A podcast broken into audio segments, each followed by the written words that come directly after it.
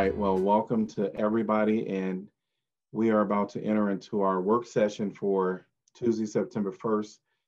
Uh, this is the City of Iowa City City Council meeting. And the first item we're going to be discussing is going to be the fiscal year uh, 2020 budget decisions, uh, which is a part of IP3.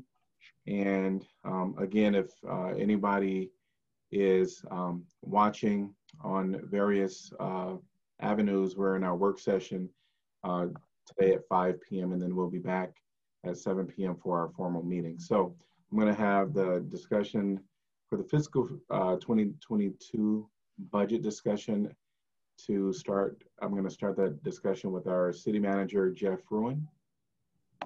Thank you, Mayor and Council. Um, this is a annual work session we do this time of year. It's it's uh, always sneaks up on us pretty quick, but uh, even though you just approved your uh, fiscal year 21 budget in March, um, we're already working on the fiscal year 22 budget right now.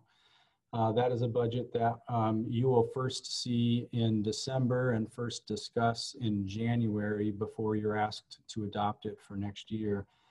Uh, so this time of year, while we're still compiling the budget, um, it's always nice to identify any uh, major new initiatives uh, that we need to be uh, looking at as staff as we compile that budget. Um, it's always a lot more difficult for us to make large scale changes in January and February than it is uh, this fall as we are uh, putting those budgets together from our various departments. Um, so what we assume um, is uh, that our budget uh, needs to be guided by your adopted master plans, your adopted resolutions, certainly your strategic plan. And as we compile our budget and, and, and prioritize um, submissions from our department, we use those as guiding documents. So we really don't need to get into the areas that um, are encompassed by those various plans, resolutions, and um, your strategic plan. Um, however, if there's anything new um, that you want staff to investigate, it would be good to get to, to get that on the table uh, tonight. Uh, if not tonight, shortly thereafter. So this is really a chance for us to, as staff, to listen, to answer questions. Um, so with that, I'm going to turn it back over to you, Mayor, and and uh, uh see if there's anything that the council would like to um, offer tonight.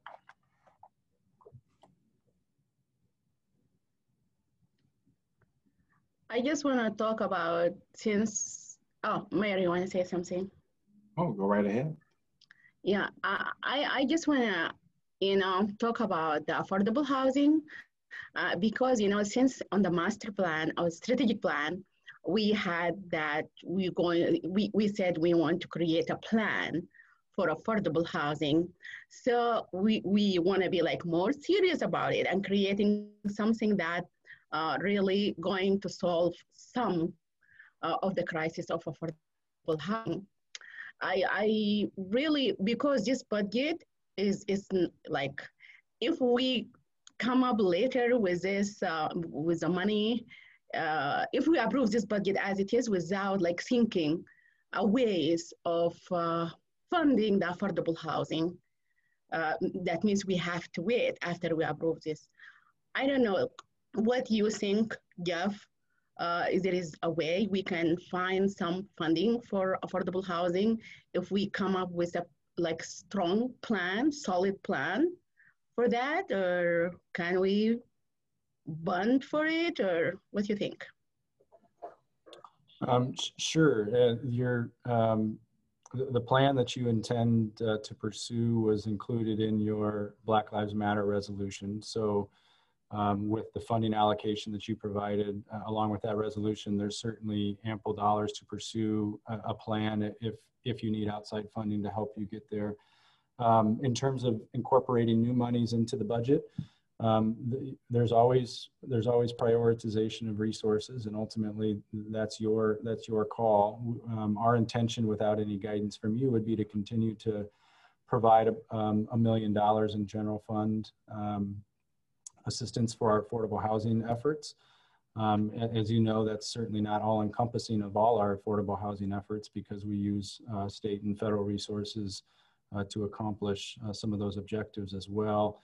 And later this month, you'll get an annual report from staff that, that provides you a comprehensive view of how we're using affordable housing dollars. But this is a good time if, if you want to allocate more dollars towards affordable housing. Uh, it would be helpful to know the, the magnitude, the scope of what you're looking to invest. And then as staff, we would do our best certainly to um, get you as close to that uh, goal as, uh, as we can. And we'd have to outline for you um, what some of those um, cuts may need to be or, or um, reductions in service may need to be depending on how large of an increase you want to seek. I mean, I'm really happy that you brought that up, um, Maz, here, because I think that that now, in in alignment with some a lot of the other things that we're working on, including um, the the Black Lives Matter it, and what we what we set forth in our strategic plan, would be a really good time um, for us for a small group to uh, sit down and try and, and and outline a serious way forward on this to um, to you know to take what the city has done before, but look at maybe other ways of converting existing housing or uh, stock or whatever the whatever the possibilities are. But this, um, I'm anyway. I'm glad you brought it up now. I really want would like to hear from as a council because this is uh, we we're going to create soon the committee for affordable housing, and uh, housing is not going to come just like that. We need money for it. And if there is a way, if we can uh, work with uh, our staff right now to figure out ways, uh, will I, I think will be great. I really want to see what you guys think. For me personally, I was hoping um, to actually go through some of the uh, some of our 17 points to just to kind of see where we are along the way, and then make some tentative plans uh, for creating those um, uh, more committees or more meeting, whatever we need to do to move forward. So um, I, I, believe that we do need to look at that big plan for affordable housing, which we've been wanting to do and uh, been talking about. And I, I, I, think that conversation does need to be had because um, we're, we're still at the starting point uh, with housing. And so we need to move forward with that. I think our the last time our our staff, our city staff, did an admirable job of putting together that 15 point affordable housing plan, and a lot of good things came out of that, uh, including that South District uh, duplex plan. Uh, so I think they are an excellent resource. I mean, that's their, the neighborhood and development services. That's part of their job uh, to look for resources for affordable housing options, as well as we've got excellent resources out there. The afford we have the Affordable Housing Coalition, for heaven's sake. Sarah Barron, she's probably on the line now. She's always there for us. She's always got a lot of ideas. Um, she knows what's out there and what needs to be done, as well as Crissy over at the Shelter House knows what's needed. So I think we've got a lot of those resources that we, we need to utilize, as well as having forming our own committee. One, one thing I would add is with the, you know, the, the 15 points that Pauline just mentioned, as I recall, uh, we never we never completed the 15th point. I believe it had to do with rezoning, you know, ways in which our zoning ordinance could be revised, uh, tweaked, what what have you, to um, to improve the affordability of development, um, both infill as well as new development. And, and that seemed to be a pretty strong point, um, you know, that could potentially uh, allow for considerably more cost efficient housing should we revise our codes to allow for uh, that, that higher level of affordability you know, that, that item is still in progress. We have, we have made some good headway with that. We've received great input from the Home Builders Association and the Affordable Homes Coalition. And uh, we just need to spin that up and get that going. So that, that definitely is in progress. And one of the things I want to emphasize um, with our, our current um, plan is just because we were able to check, you know, those 14 boxes or whatever the number was, uh, doesn't mean that you know nothing else is happening. Um, a lot of those items were just we're kicking off new programs, um, and and those programs are are, are you know forever in motion uh, until we until we change direction. So hopefully you'll see that, and I think. Um, I don't know the exact date it'll come out in the information packet, but I know that uh, uh, Tracy and Erica and staff are working hard on an annual report, and that'll be very comprehensive and show you uh, exactly where we have invested those affordable housing dollars. And I think that would be a good launching point into a council work session on, okay, this is what we've done, and here's uh, perhaps where we need to go in terms of elevating um, the resources needed. So um, we'll definitely be prepared to, to get you started with that conversation.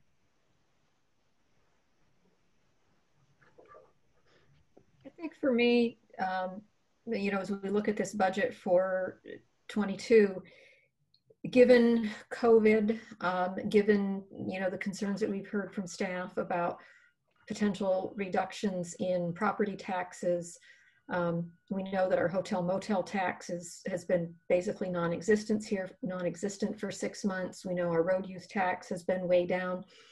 I'm really reluctant to look at this point in terms of increasing any specific spending.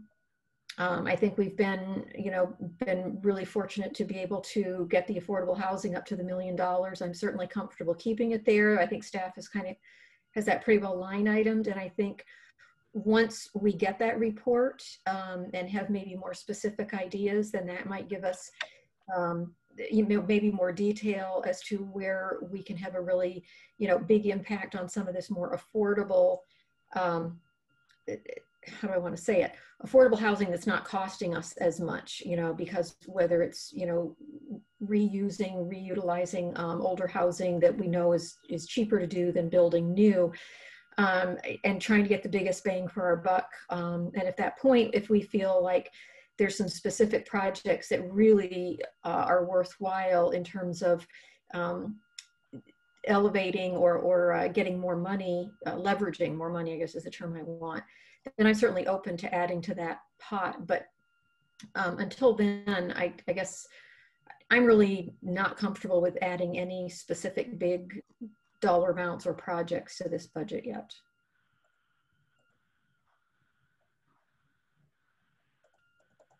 Well, I, will introduce, uh, I think the, I had three items that I wanted to, to bring up. Uh, I brought them up before. I think I'm kind of, in some ways, looking at them with uh, slightly different eyes insofar as we've been going through COVID-19 and Black Lives Matter, because I think uh, they, they play a factor in these three. Uh, but I'll, I'll, run through them. the, the first is addressing the equity gaps in the park facilities that were identified in the park master plan for uh, park facilities. Uh, that was a plan that we developed in September or adopted in September of 2017, so it's almost been three years. And um, that plan identified three locations, uh, east, the east edge of the West District and portions of the West Central and Central districts as defined in that plan.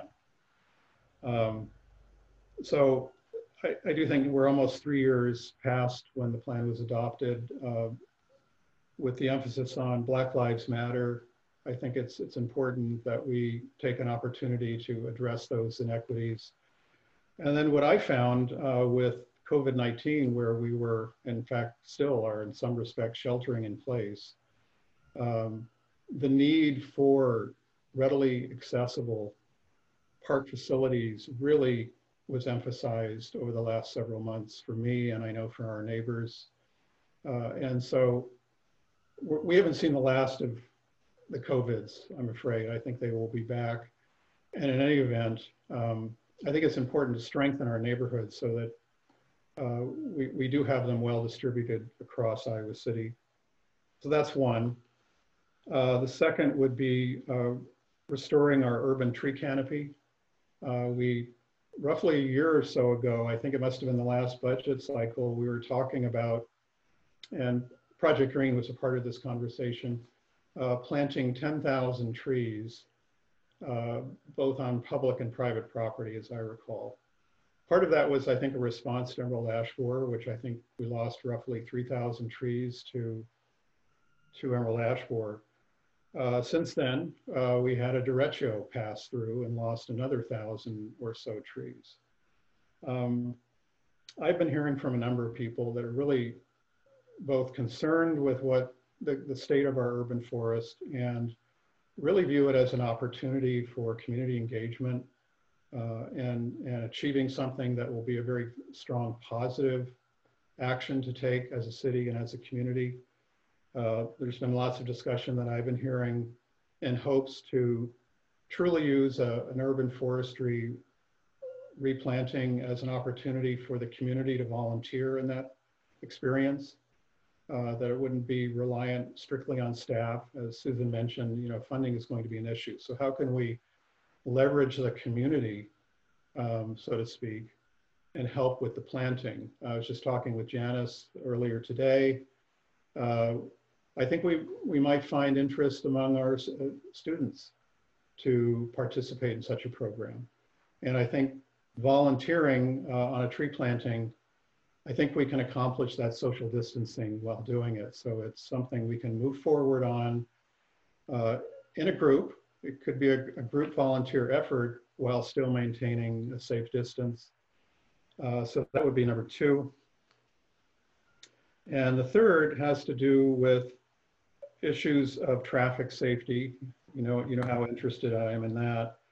Uh, but, but the new wrinkle there for me was in discussions over Black Lives Matter and realizing that, uh, as we know, our, our streets in, in some, some areas are conducive to speeds higher than our speed limits.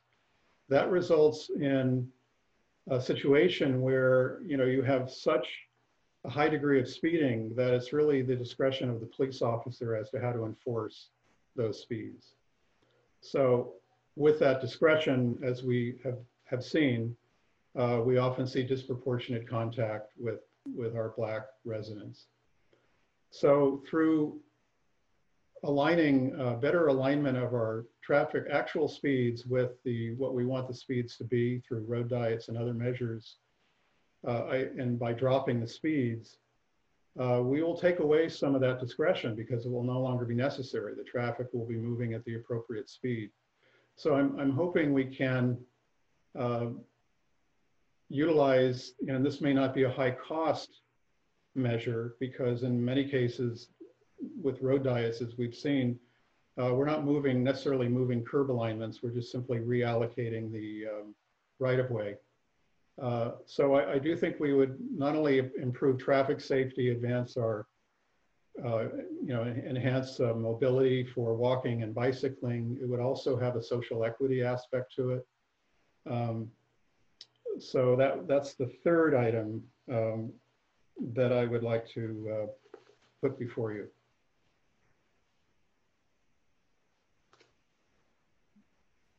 I'll just respond to the, I'm sorry, Mayor. Um, the the affordable housing question. Um, I think that yeah, we need to absolutely look at that in the context of our um, current focus on our 17 point resolution. When I looked at the memo asking for additional thoughts on guidance for budgeting, I, I reviewed the strategic plan goals that we set forth just so recently and am still totally on board with those. And when I think about maybe some tweaks that have happened since we approved that, the conversation about affordable housing certainly has come um, more into focus and the idea of having the plan. So I think some some acknowledgement of elevating that and recognition to you know, what we've done with our 17 point resolution since the adoption of our strategic plan for the coming years makes a lot of sense to me. Um, and I think that having a getting that work session conversation from staff on the current state of things and sort of the um, not just where all the funds are allocated currently, but also that the last item of the 15 point plan and where we are with that and directions we might go. So I, I think that's great.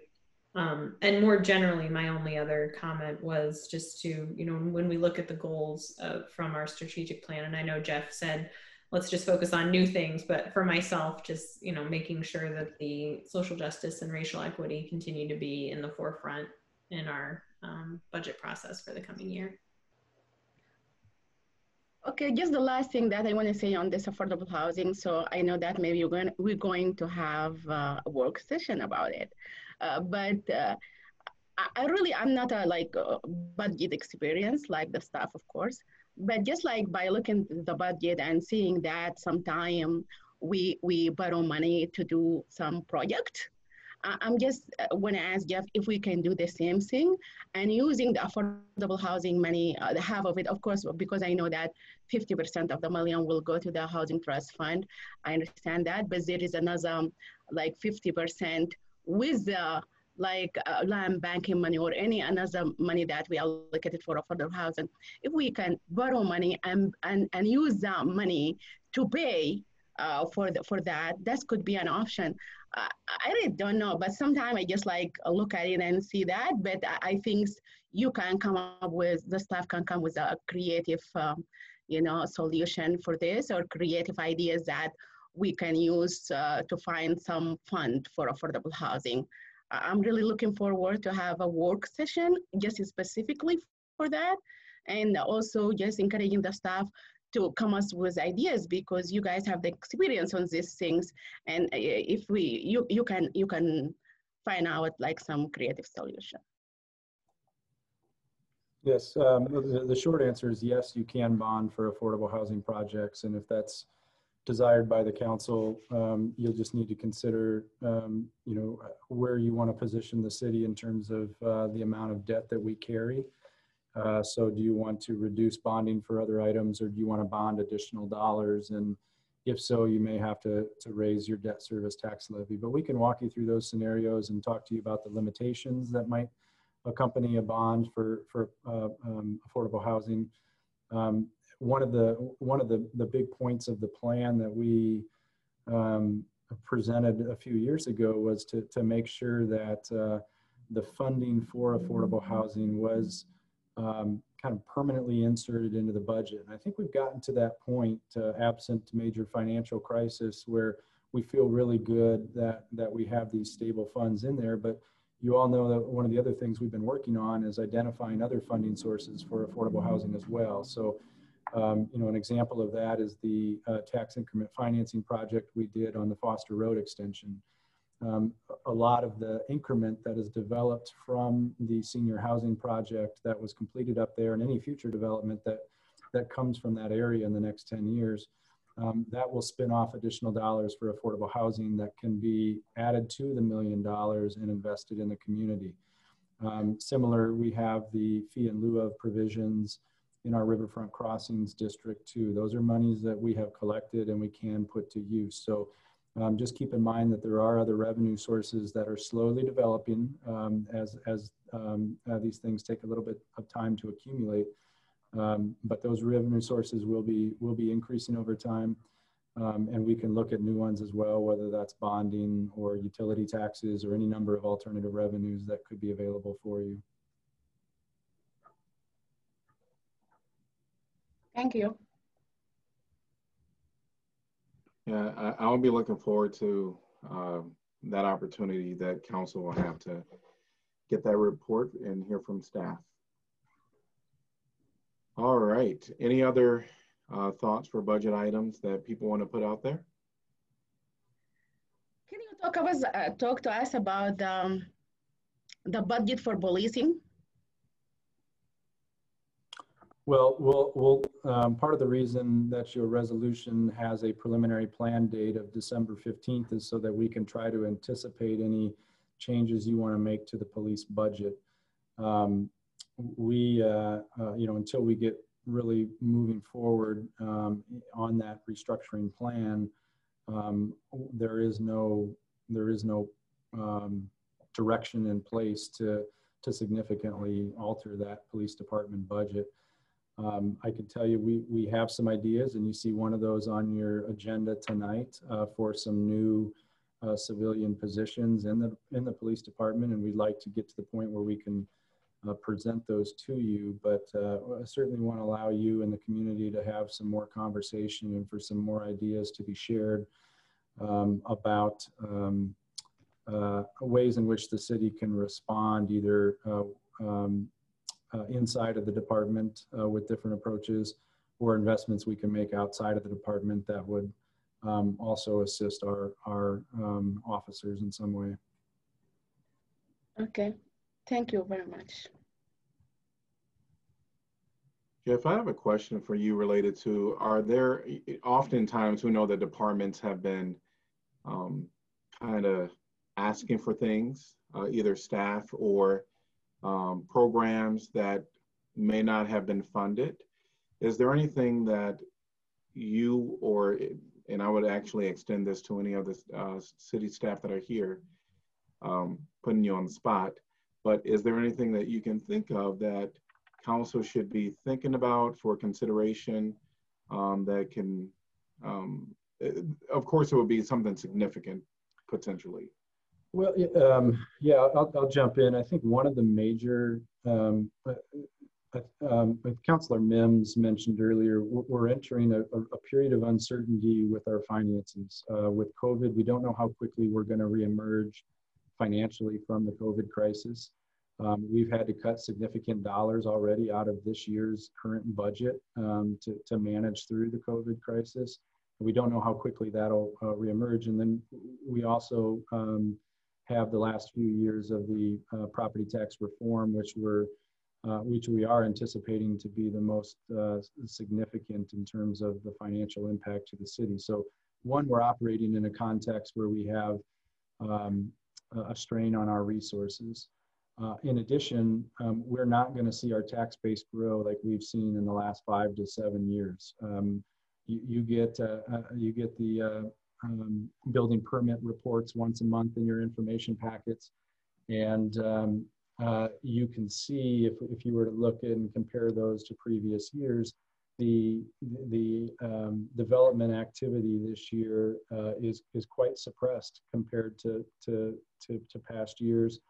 Um, we're probably going to end up at a valuation uh, of permits that uh, um, we haven't seen in, in 10 or more years. Um, that's how kind of low it's going to be. And so the, you have to anticipate what that impact is. And it's not, it's not an immediate impact, but two or three years from now, um, when those taxes come on, uh, um, they're going to be a lot lower and we're going to be more constrained. So we just have to keep that in mind. But um, to your specific question, Mayor, I think the biggest challenge that we're going to find is with the transit study. Um, and, and you're going to be looking at that on October 6th. That's our plan at your work session is to present to you uh, the recommendations from that transit study.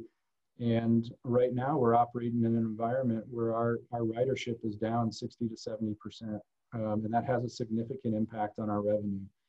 Um, and I think the community has high expectations for what we're going to be able to do with, with transit. And we never anticipated finishing up this report with ridership down this low. And uh, even if even if COVID, COVID is behind us in in uh, 2021, we don't know if that ridership will return. Um, people are finding other ways to move about. Um, they may not be comfortable with public transit because of their, the COVID experience. And so we have to really be careful with how we're projecting transit revenue going forward. Um, we were also really um, banking on the idea that we could use parking funds to help supplement transit and, and really move some, some excess parking funds into the transit fund um, to, to bolster those services. And as you know, parking has been the hardest um, hit area of operations that we have with COVID. So our two biggest funding support uh, sources that we're going to support our transit investment are, are down. And, and there's some tough decisions coming, uh, coming up ahead on how we're going to fund Sunday service, how we're going to fund expanded uh, night and weekend service, if that's what we want to do. And that could require um, an, investment um, from other sources that we weren't anticipating, whether that's general fund, again, utility taxes, sales taxes, things like that, that, that we really weren't banking on for that idea. So Mayor, that's probably the biggest item that, that gives me concern heading into this budget prep is how are we gonna meet those community expectations with, with those two uh, revenue sources um, currently just being clobbered by this COVID pandemic. I do know that it's been a challenge, uh, of course, for the city um, resources um, hotel motel taxes down. um, that we get. Um, as far as the transit study and some of the hopes that council, um, I don't know if I'm speaking for everybody, but one of the hopes that I think we had was for there to be some type of submission for zero fare um, as an option. What what would that entail? And it sounds like, of course, that um, do you still think we'll get that as an option, and what will be presented? Yeah, I, I mean, we'll have kind of a menu of, of options that, that can be pursued. Um, at the time, I'm, I'm going a little bit off memory here, but I think moving to zero option is, or I'm sorry, a, zero fare option was somewhere in the neighborhood of 1.5 to 2 million dollars. That's the revenue loss that we would have to replace to do that. And um, again, we were kind of going to lean on parking uh, to hopefully be a big be a big uh, part of that solution. And so I don't know right now where where we're gonna where where we could find two million dollars, uh, for example, to go fare free. Um, I think that's gonna probably take. Um, um, I'm not sure. I, I don't even know what that would take right now. You know, the, the type of funding source that we would need for that is is probably your local option sales tax. Um, and uh, uh, that's of course a, a, tough decision for, for council to contemplate um, during a you know during a time where where uh, folks are struggling so much. So, uh, Mayor, yes, it'll be an option. We'll, we'll present you with those numbers. Uh, we'll kind of walk you through um, uh, you know how we might get there. Um, but making decisions this fall and even this winter on on transit's going to be very difficult because we won't know what that ridership rebound is and we certainly won't know what the parking rebound is. Uh, so um, we'll navigate those discussions the best we can but they're they're definitely going to be tricky. Yeah I, I'm, I'm personally looking forward to that because i do know that there's still need out there and uh, the community has really come out i, I think strongly um, and and talked about their need for sunday service and uh, evening service, late night service. The Harrison Street uh, parking ramp, were when we spent some of that money, um, some of those reserves, could that have gone towards transit? No, not not the not those reserves. That that, that those could not have been dedicated uh, towards transit. Um, what we were contemplating initially with the uh, with the parking fund um, would be a increase in meter and permit fees and using that increase in those fees to generate um, operational dollars to uh, to pay for that. Because um, one of the things one of the things you have to consider um, and this would apply to our general fund reserves if, if you know that we need 2 million for fare free and you just took 2 million from our reserves well that buys you one year of fare free and now you got to figure out how are you going to pay for year two fare free. And if you keep taking from reserves eventually that bank account runs dry. So we really look to, to make sure that we have sustainable funds for an initiative like that unless the intention of council is really to do a pilot program where the community knows there's an expiration date um, you really need to find operational dollars. And that's why an increase in permits would still be there year after year, or an increase in meter fees uh, would still be there year after year after year. Um, uh, whereas reserves, you know, eventually would, would dry up. So that's that's what makes that that a little bit more difficult. Thank you.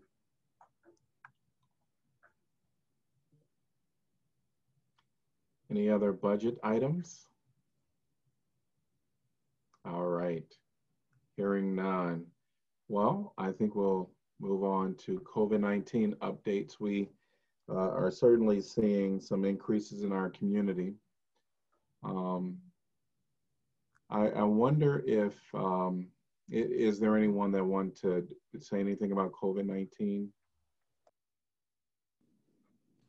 I had uh, one comment on that, and it's um, it's again uh, related to traffic. Um, that you know we I believe had in place uh, a change to our uh, traffic stop policy, kind of taking a soft approach to to lower the um, the number of, of stops uh, due to due to COVID. And uh, as I understand it, I think we've we've lifted that to some degree. Um, I would I would suggest if we haven't already to go back to a more restricted uh, policy with respect to the stops and only only um, enforce what we felt was really critical for public safety issues. Um, so that we do sort of avoid uh, you know the unnecessary the unessential stops if I, I might provide some context for other counselors or the public that may be listening when when the covid pandemic uh, um, uh, really hit us in in mid-march um, we pulled back on uh, not just traffic enforcement, but a lot of enforcement activities to, to try to make sure that we limited officer contact with the public, keep our department healthy, uh, keep the public healthy, and really just focus in on those um, um, urgent public safety matters. Um, we have not returned to uh, pre COVID enforcement, um, but certainly as we saw uh, more and more people uh, coming downtown and enjoying nightlife. Um, we felt um, it was really needed, uh, particularly around uh, OWI enforcement. And so we have um, uh, started looking for, you know, um, enforcement opportunities. You know, if we see, again, if we see issues related to that, but really focusing in on that drunk uh, and impaired driving, that's where that's where that focus is. Um, any stop we make, we, we, we should feel that there's a, a, a pressing, you know, a public safety issue. Um, uh, so um, while we're not necessarily running radar um, like we would have been uh, in a normal year, we still are um, uh, identifying reckless driving and things like that and making stops as, as needed. We're just not doing the proactive again, running radar uh, uh, type of enforcement that, that we normally would.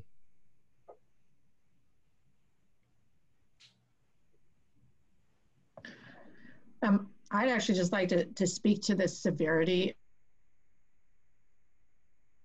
You know, Iowa has the worst COVID outbreak in the nation right now, basically the third worst in the world if we were a country all by ourselves uh, and Iowa City and Ames um, are, are leading the pack, which is not a place where any of us wanted to be.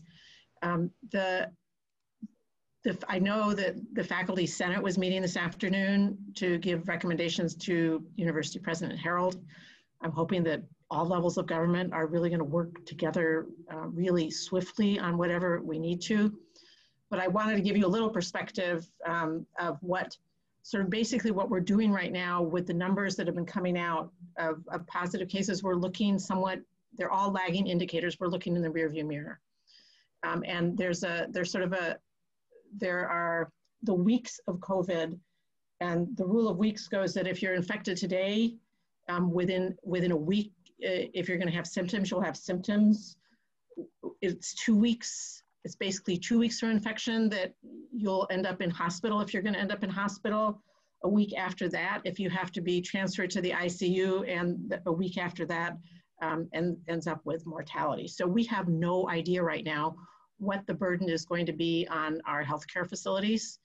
And um, it's really incumbent on everyone in this city and everyone in Johnson County to continue using face coverings, to, to do their to do social distancing, distancing to stay home if you can, to sanitize, to do whatever you can, because whether we realize it or not, the measures we've taken to date are actually are actually if we hadn't taken the measures, the situation would be even worse than it is. So, the this is um, I I would like to see personally the university go all online like now. Um, and we're also going to have many, many students um, stay here regardless of what the university does. So they're all part of our community. We need to work together and everyone needs to take care of everyone else.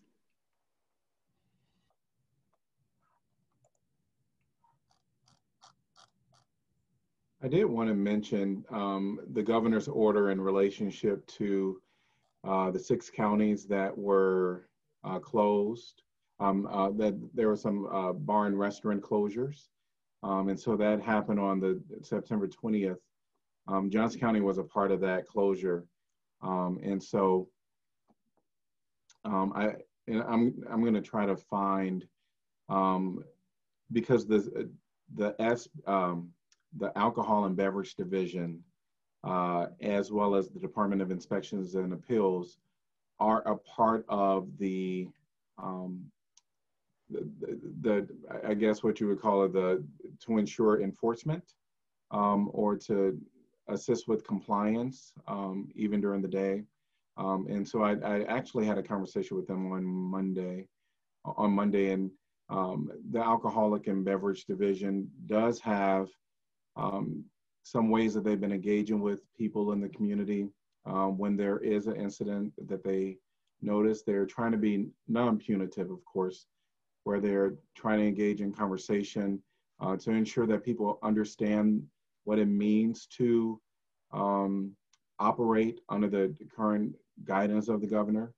And so I would encourage any of the businesses out there that are still operating um, to reach out to the website of the uh, alcohol and beverage alcohol and beverages division because they do have some great resources there, some questions and answers uh, where people can go and just um, ask some questions um, or, or find some answers to how they can effectively operate during COVID. So that is abd.iowa.gov slash coronavirus um, uh, slash COVID hyphen 19. So um, if they reach out uh, through that website, they'll be able to get some information. Um, and again, I know that it's a challenge in our community to have to have uh, some closures um, within our community and uh, even stopping uh, the sale of alcohol at 10 p.m. Um, I know that for a lot of businesses, uh, that that's a huge part of their revenue, and so we know uh, there there are people that are challenged by that, and in some entities they can't open at all because their entire operation is after 10 p.m. Um, so uh, my heart goes out especially to our local businesses that are having some challenges there. Um, but just wanted to make mention of the, the closing of the bars, which ultimately the hope is safety and to get the numbers down in our community. I echo what you just, Mayor. It, uh, I, I I too am, am, sorry that it came to that. And of course, it was the governor's plan to to shut down those bars, and just in those six counties, which uh, noticeably it was uh, college towns, university towns, and and that that's sad because it will affect our economy. Uh, but I think that stresses to people. Please, please avoid large crowds. Uh, don't, since the bars are closed, don't don't have the large gatherings, the large parties. Uh, and if you do, uh, at least maintain social distance and, and wear masks. Uh, it is serious. This is getting very serious. When our numbers, uh, at first when we did the mask mandate, thank you for that, a while back, Mayor, uh, we were in maybe 10 to 12 to 14 new cases a day, day but then we started rising 70, 80, 90, hundreds. Uh, that's, that's scary. This is very serious. People need to pay attention and, and follow some guidelines.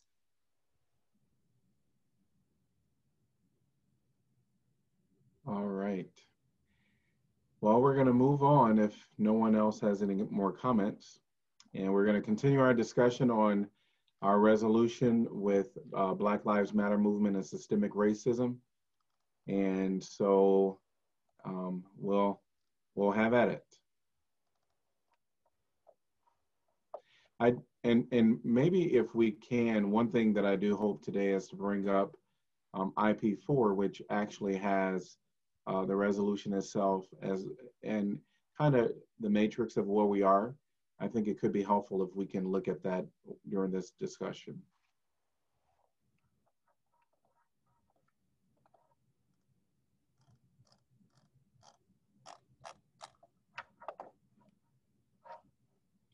And so I would have to rely on Kelly or someone from the IT team to bring that up.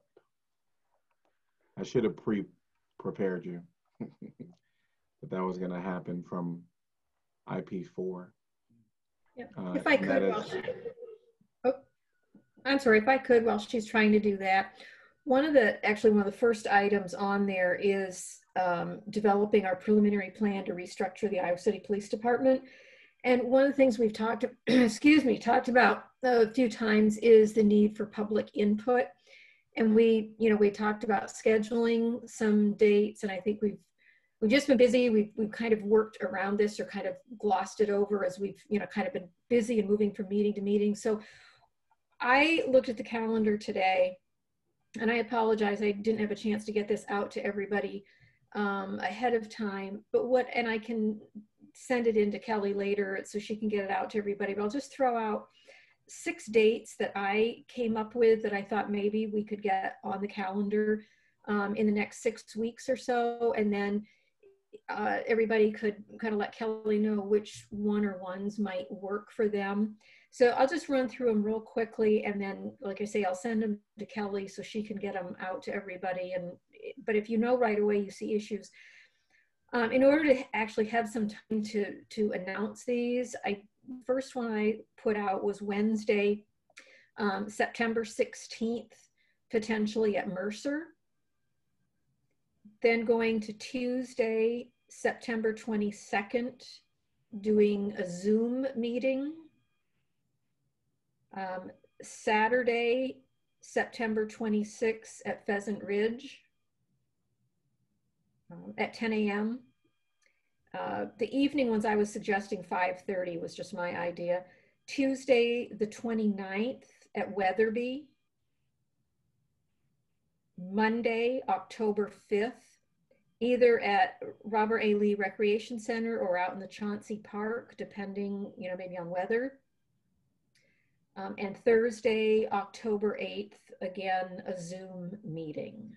So I mean, if, if you see any problems with those right away, um, I'm glad to hear it. Or if once you actually get it in writing, um, if you see any conflicts that with major, you know, events in the community that I've overlooked, then maybe let Kelly know that and we can make some adjustments.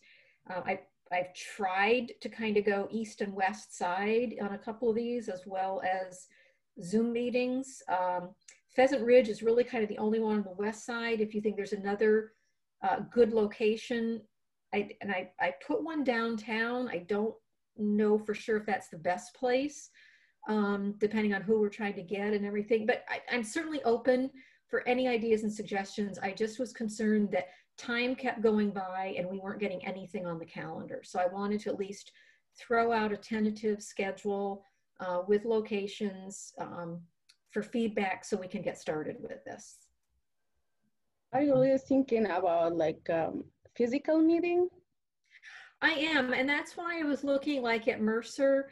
Um, if the weather's okay, we could do it outside and be physically distanced. If not, if the weather's not good, um, potentially if the gym would be available and still be able to do physical distancing.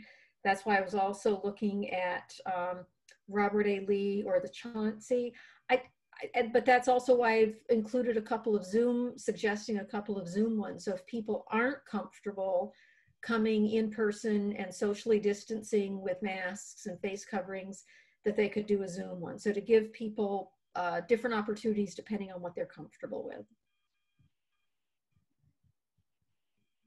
And, I, and I'm certainly open to suggestion. I just wanted to at least get something on the table because we've been talking about this for quite a while and December is going to be here before we know it and we need to get some public input. So.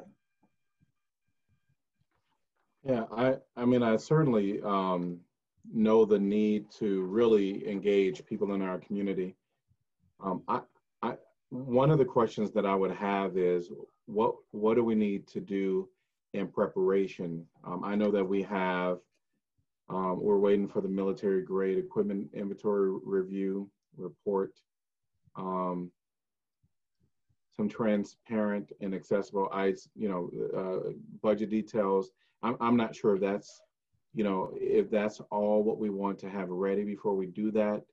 Uh, the question would be, uh, will that be ready? Um, but I am, I mean, I, I think it'd be what you proposed as far as like timing wise, I think it's, um, it, it could be uh, uh, potentially a good time. I just wonder what is it that we want to have out there, or is it uh, really just uh, listening to the community and hearing input from the community about. Mayor, I uh, think that's a really good question. And my suggestion on that, um, I know Laura and Janice and I have talked a little bit about this, um, is I think we need to, um, and I think, you know, everybody could kind of send in ideas. I think to go to a meeting like this and simply ask people, um, how do you think we should restructure the police department?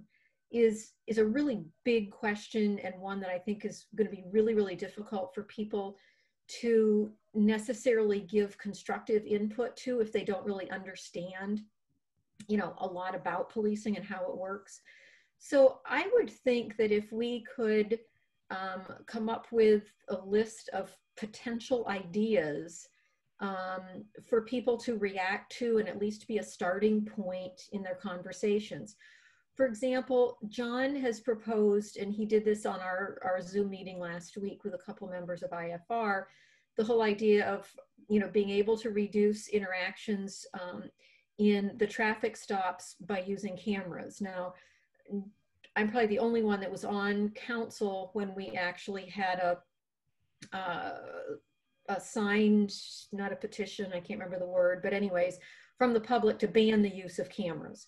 So we'll have some heavy lifting to do if we're going to do that. But to start with some ideas like that, you know, would you rather see cameras used? for you know running red lights or things like that rather than have police doing those stops what do you think about um, hiring mental health professionals or maybe expanding um, the uh, i am sorry tonight and my mind is going blank here on my terminology uh, mobile crisis.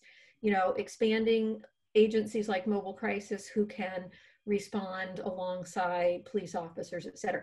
I think any ideas that we can come up with to um, kind of put on a list and give to people to kind of start that conversation would be really helpful because I think otherwise people are sitting there like, uh, what do you mean? We just don't want them to be racist and we don't want them to be biased and we don't want them to target people and we don't want them to be violent. And I mean, so I think starting that conversation with some ideas would be helpful.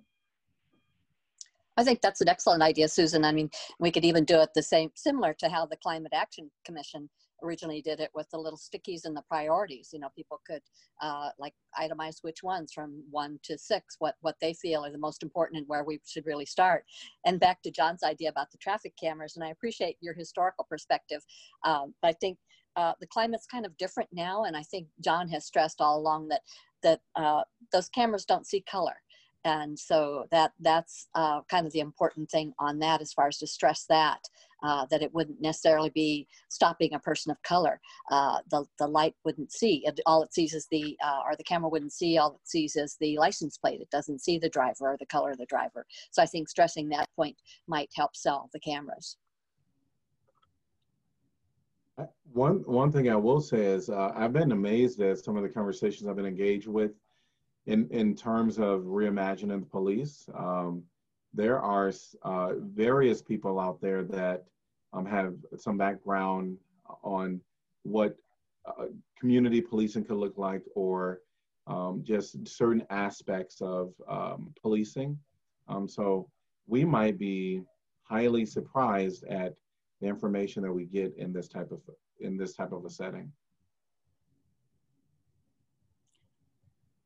I think two work sessions ago, maybe we had some really good ideas about the kind of information we might want to have available also. So even I would say maybe before we are presenting or concurrent with presenting ideas, um, just the the current state of affairs like the current statistics and as we have different areas of town where we hope to be talking with people having available that data um, i think Geoff had indicated that that would be definitely doable to to have there in terms of um, you know what are the kinds of interactions that occur with police in this neighborhood um, so that we can maybe help identify those areas for improvement that would be specific to different parts of town. And then also having available for us the current state of policies um, where you know we've done I, I think we've done a really good job of making more transparent on the website um, what current policies are, but just also, you know, sort of uh, preparing ourselves as we're going into these meetings with what the current policies are and the the really immediate changes that we've made and the changes that are underway. So we can be talking contextually with what we've what we already kind of know is happening and then have this big um, more open conversation about what can happen One thing I would uh, encourage, and I, I, agree with uh, Councillor Mims in that, as you as you hear people talk about um, reimagining the police department, um, a lot of the same themes come through, and, and people may state them different ways, but it's a, a lot of how, how, as a community do we want to address homelessness? How do we want to address mental health? How do we want to uh, address addiction services or youth services? If, if you have themes around, uh, if you decide to have themes around your listening post, I just really encourage you to, to bring in some of your, your local social service providers, nonprofit providers that have that expertise and almost treat it as a, as a roundtable discussion where, where not only the community can provide input, but they can hear from those providers and they can maybe uh, even learn about some of the efforts that are that are underway. I, I, don't think there's very many people in the in the community that know about the mobile crisis unit and what that does here. Um, it would be very beneficial, I think, to to bring in the staff that works on that 365 days a year and and talk uh, to them about what it is and um, how they see that type of service expanding and, and how they collaborate with law enforcement and how they could enhance collaborations with law enforcement going forward to ensure the best outcomes for folks. Um, I think you'll have a lot more productive conversations that way in these listening posts, and I, and I think it'll go a long way towards community education as well.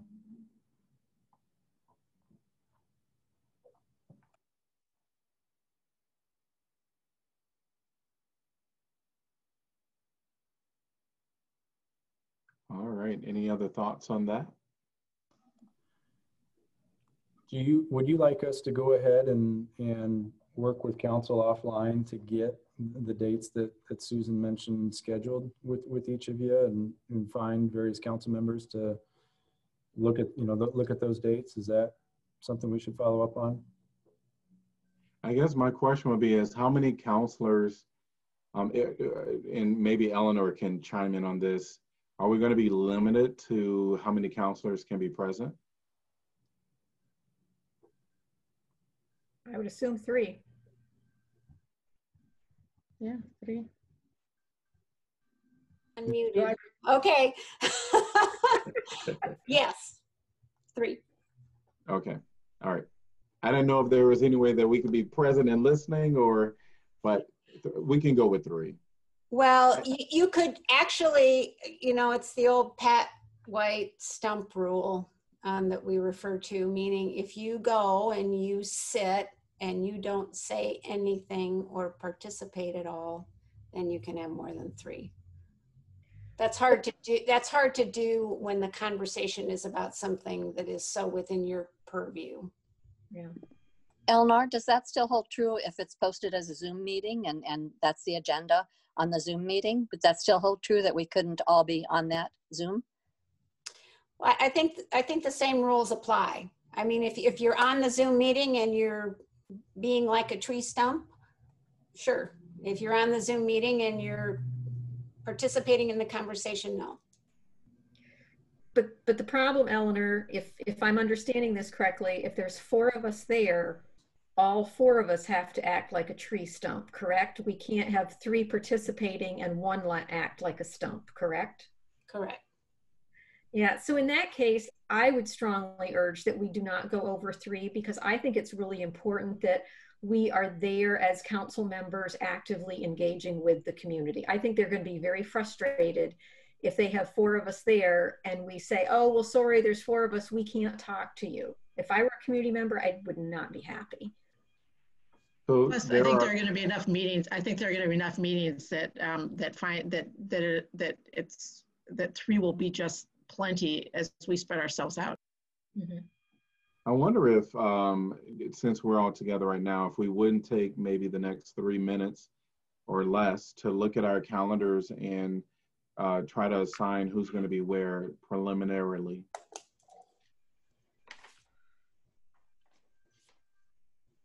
Um, we have Wednesday the 16th.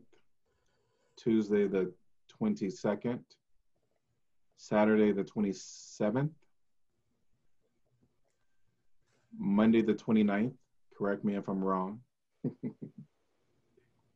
and then October 5th, I don't know what day of the week that is. I think it's a then- Monday. What was the first one? Uh, um, uh, September 16th, Wednesday. Laura, do you want to do that with me? Yeah, that would be great. Okay. Thank you. And I think we have, um, it, I think we have the opportunity of, uh, people, some people doing it three times or, or twice if we want three people, or are people thinking just two individuals. I mean, I think if three people want to be there and everybody gets, you know, at least two to three opportunities to do it, then I say the more the merrier so we can all get as much input as possible. Okay. Janice, would you be able to do the Saturday, the 26th at Pheasant Ridge, since that's kind of in our neck of the woods, our neighborhood? Would you be able to do that? And I would do it with you? Um, sure. What day of the week? I mean, which, which date? It's the Saturday, the 26th at uh, Pheasant Ridge. I think you, you said two times, Susan, yes. I think you said a 10 or a 5:30. Which, which one was for that, Susan? I, I guess I was thinking 10 o'clock on the Saturday and 5.30 Okay. for the ones during the week was just my suggestion. Sounds good. Did- Did somebody else want to join on the 26th? Um, I can certainly join. And Laura, do you want to do the South District, Yeah, I'd like to do the Wetherby one also. The Wetherby? Yeah, Okay. Wetherby the 29th. Oh, is the Wetherby the 29? I thought the Wetherby is the one, the first one. I think the first one is Mercer, which I'm also interested in. Okay, I can, yeah, okay. Folks, just to remind, uh, is under construction right now. Um, and I don't know if by the 29th, the trail project will also be under construction. Um, it's a big park and there's probably ample opportunities to sit, but just to let you know that, um, you might deal with some construction traffic while you're there. Okay, So, Hans, so, were you going to do the 29th also with Laura? Yeah, I can do that, no problem.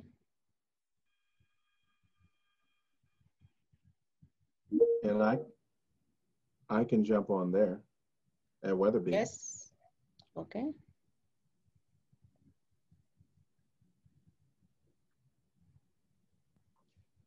So it seems that we have, How about the Tuesday, September 22nd Zoom? I would also volunteer to do that.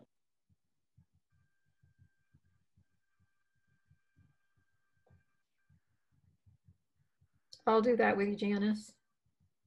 I can do that one too.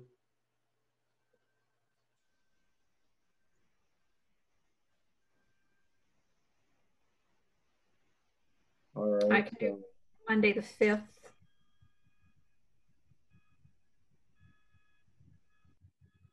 I can do that one too. Where's that at, Susan? Uh, it's either Robert A. Lee or the Chauncey Park. Um, so we need to kind of get that figured out. I could do that too. It's Pauline. So Laura and Pauline and myself. Okay. Um, one, one thought came to mind. I don't know if, uh, we can do some special efforts to get some of the youth involved. Okay. To come out. Or if we can do one at the Dream Center. Oh, that's a possibility. Oh, that's an excellent idea. It's a really good idea. We can also advertise through USG for students in the area that would like to come and post Sure. that through our social media channels and so on, um, if that would help. Awesome, thank you. So, We don't have All right. anybody yet, do we? uh, no one on the 8th. I can do the eighth. I guess one of the Zoom meeting, do you have two Zoom meetings, Susan? Yeah, I did one on the 22nd and then the one on the 8th. I guess And one I've of the one- Zoom meeting can be at the Dream Center. Pardon? I said one of the Zoom meeting can be at the Dream Center, maybe? I don't care. Eight. So maybe, If the eighth were, uh, I didn't, I'm not up for any of the, um, the ones that out in the field. So yeah, if we, if we made the eighth on the Dream Center, I could, I could do that. Okay, great. So you want to make the 8th at the Dream Center and just have one Zoom meeting is what I'm hearing then? Is that, Mhm. is it possible that we, uh, because I, I, um, maybe for Fred, if the eighth, um, maybe we can use both of the Zoom meetings as an Uh-huh. option for him. But Sure. we, it's early enough. Um, if, if there's a challenge, I think, um, um, Kelly can try to reach out to whoever to make some changes. Mm-hmm. Definitely. So then at the Dream Center, um, we have John. Um, I would certainly be happy to go. And I can be there too. Okay. All right. So, um, Kelly, I hope you were helping us out by recording everything. yes. Do you want to recap? Please. So on September 16th, I have Bergus and Salih. September 22nd, I have Weiner, Mims, and Thomas. September 26th, I have Taylor, Weiner, and Teague. September 29th, I have Bergus, Salih, and Teague. October 5th, I have Mims, Bergus, and Taylor. And October 8th, I have Thomas, Teague, and Salih. I'd You like can to add my name. Janice, you and I were gonna both add our names to the 16th. Go ahead, that's fine. And I think I'm on four different ones. Is that correct? One, two, Uh, Three. three. Three. Okay. All right. Um, so if anyone feels like they're missing out on an opportunity and they want to go somewhere, just let me know. Um, I, I would be willing to to share share the love, but I'm also happy to go. Well, I'm really good to see that everybody's got at least two. Some people have three. Um, and we actually have three councilors signed up for every single one of them. And I think that's absolutely fantastic. And we have different combinations um, of councilors together. And I think that's really important too. And the, the only final thing that I would just strongly suggest is if something comes up and at the last minute somebody can't make it, please try and reach out to the rest of council so that somebody else can try and sub in if they want to, so that everybody can, you know, take full advantage of um, getting the input from the public. So Full disclosure, I haven't looked at my calendar for any of these dates. So, I did. so I might be rearranging a little bit, but we'll we'll we'll navigate through it. Sure. All right. Um, so, uh, well, I want to uh, thank you, Councilor Mims, for uh, that proposal. I think that it, that is a, a certainly a step uh, forward um, in in the efforts that we're doing as a community. And so, uh, Kelly, is it possible that you can pull up our progress summary? Great. Can I just add one real quick thing there? And that would just be, I think staff kind of understands some of the information that we would like to have prior to going into these meetings. So if, if they can maybe let us know what that is, and then I would encourage all of council members, I, I don't know, probably Kelly, if you're the point person, maybe to get her a list of ideas or suggestions that we might want in a list that we would be able to take out with us. Um, again, I think trying to start a conversation with simply how how do you see reimagining the police department is a tough one, and may I think Kelly, either between Kelly and Geoff and the mayor or somebody, we need to be thinking about who do we want? I because I believe Geoff asked suggested a really good thing of asking some of the nonprofit providers. So that needs to be coordinated as well. So um, if staff can we dump that on staff to, to help coordinate maybe some of the uh, nonprofit providers to be with us? Yeah, I think that's I think that's very doable. And what we might do is um, focus in on a key one key issue per event, and and it doesn't mean that that that entire event has to be dedicated to say addiction issues or um, or services, I should say. Um, but that could be the focus, and then there can be an open portion of the event too. And we just make sure that we have some some field experts at each, at each one. So I'll work with the clerk's office, and we'll we'll try to do that. If there is any specific location that you want a, a theme to, um, just reach out to to me or to Kelly, and and we'll work on that. Otherwise, we'll you know we'll assume when you're at uh, Dream Center, for example, we'll focus maybe on some youth um, issues and invite youth providers and, and so forth. Thank you, Geoff. I, I know that one thing that uh, Mayor Pro Tem and I had talked about was just that, um, having one item um, per event. And so I think that plays right into the thought process of um, how to be most productive. I do wonder, just with um, some of the suggestions that will be given by the community, will there be staff or someone present to kind of just take that information, gather it? Yeah, we, we, we can have somebody present to do that. Right. Um, we have also created, it's, it's up on our website now, an, an online submission form. I believe it's, uh, I know it's on the Black Lives Matter website where you can find the status report, but it, I believe it's also on the police um, um, web page too. So we'll make sure that you have directions on how to get, you know, how, to allow people to submit electronically in addition to whatever we might take in the in-person events. All right, thank you. Um, so I, I think um, we're going to go through this list a little bit. Now, there might be some things that are going to be on our agenda coming up. So those will just kind of defer until then. Um, so uh, the next one would be receive a report of Iowa City police involvement in the gas and flashbang devices. So that's going to be coming up on our next event or um, at 7 p.m. And so we're that's on our um, formal agenda. So we're going to talk about that then. So we're defer that. Um, for the accountability authority of the CPRB, uh, is there? Um, I, I, know that we've seen um, and I've read the some minutes from the CPRB, but is there any update uh, formally on um, any movement with them finding either uh, a private uh, lawyer that they chose or anything of that nature, at least from my perspective? That's what I'm um, interested in. My understanding is they is and they could change. They could have changed at a subsequent meeting, or they could change is that they were probably going to retain their current attorney uh, and use him for that.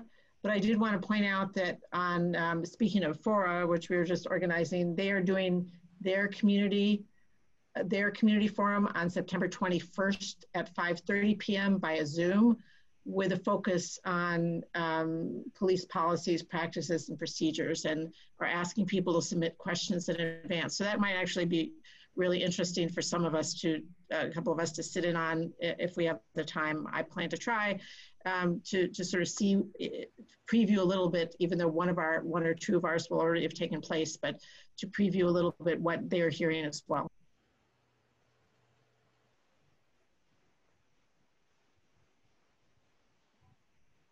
Any other thoughts on the CPRB?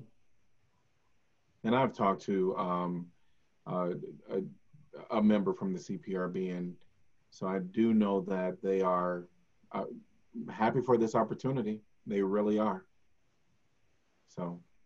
Yeah, I also know that they've sent out. They're in the process of, or they've already sent out um, the questionnaires to pri- to previous members, uh, and are, are are putting in ideas from their own members as well.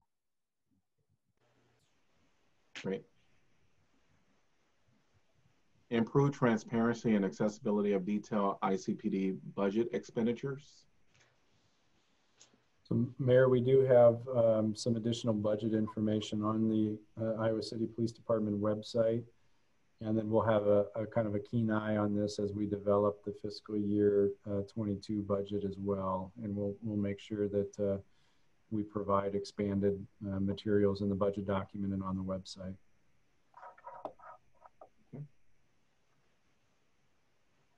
All right. So, I, and because at the end of this, hopefully we'll have time to go to the bottom and kind of uh, see where we are on the checklist. To, I'm not sure if anything moves down there or not. Um, to review inventory of military grade equipment in the ICPD. Um, that the uh, military grade equipment should be in your information packet on September 10th.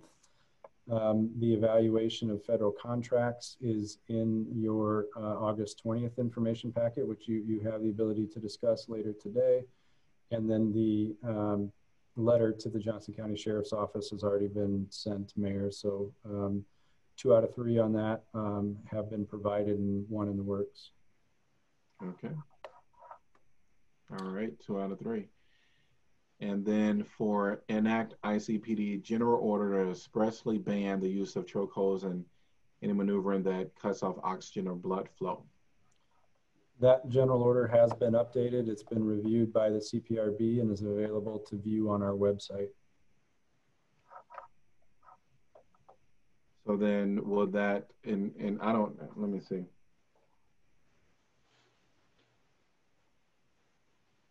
So as far as like the order itself, will that move towards being finished? yes, that's uh, that, that's one item um, that needs to be updated on our next issuance of this report. Um, the um, this item will shift over to the green column and will be complete. Right. All right. And then we have ah lose my place continue ICPD policy and practice to be consistent with the Iowa House File 20, 2647, ensuring police officers in Iowa have not committed serious misconduct. Uh, so this is uh, in reference to the, the state reform bill that passed earlier this year.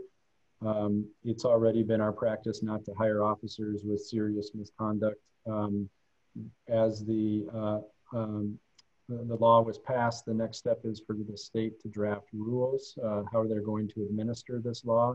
When those rules come out, we will certainly make sure that uh, uh, we are compliant with, um, with them.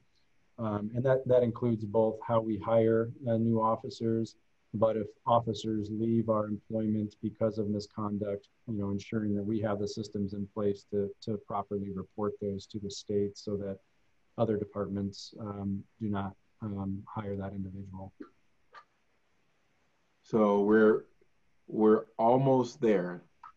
Correct. The uh, um, really, the, there's nothing we can do to speed up this process right now. The rulemaking process at the state has to take place, and then we'll, we may have to adjust some of our internal human resources policies just to make sure that we're consistent. But until those rules are done at the state level, um, there's nothing we can do to get that over to the green column.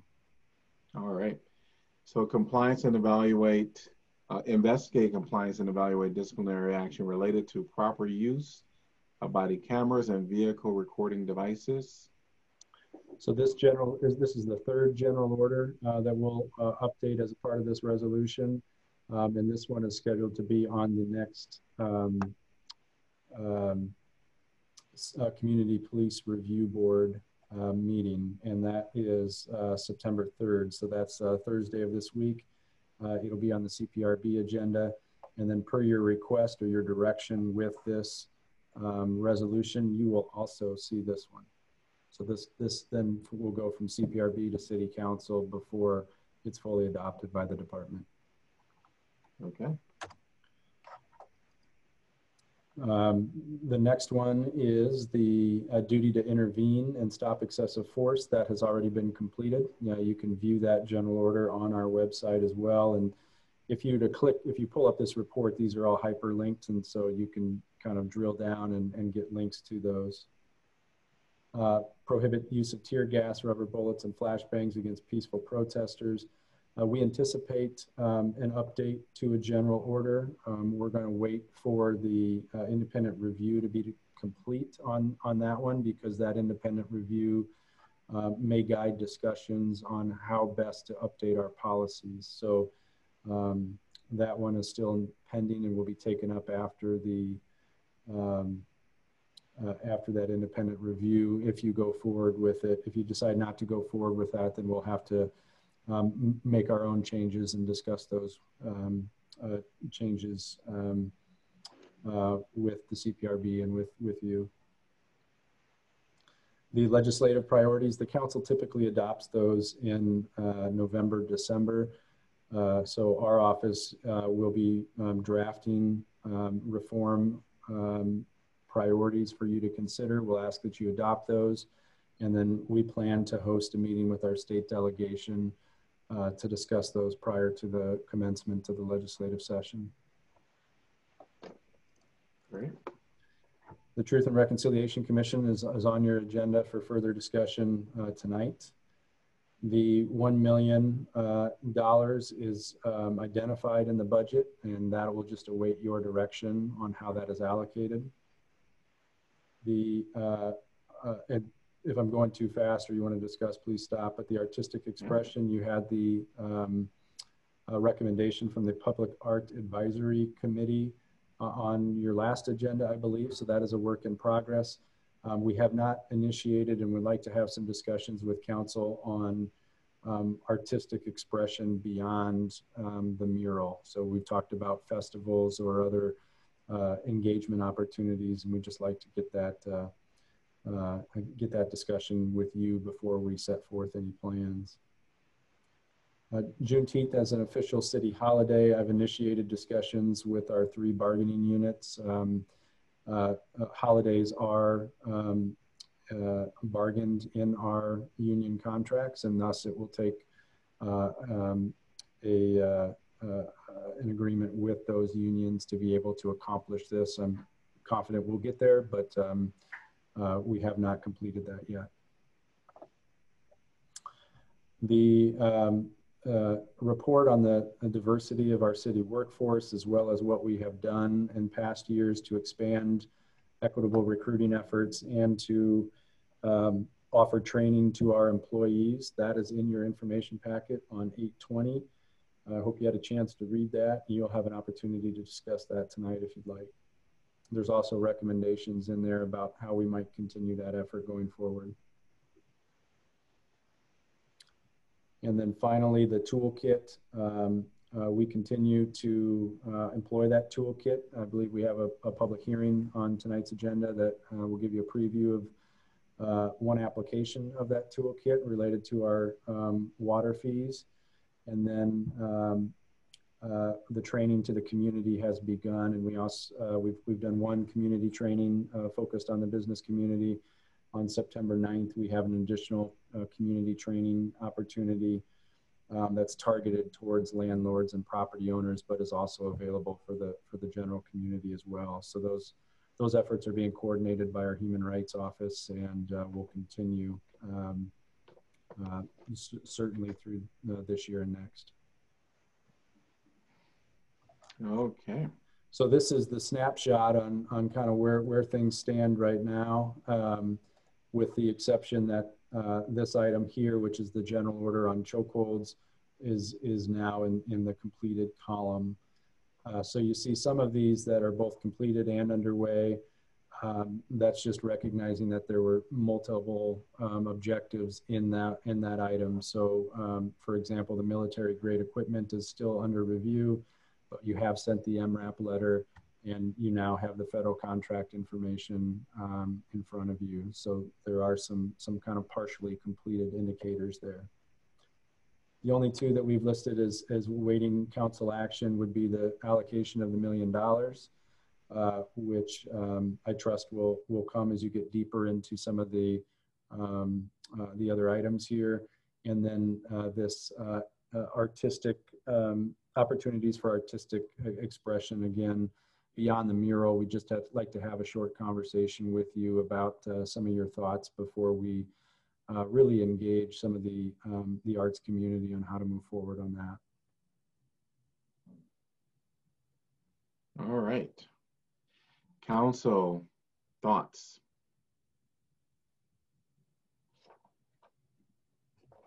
I'll jump in, Mayor, if that's okay.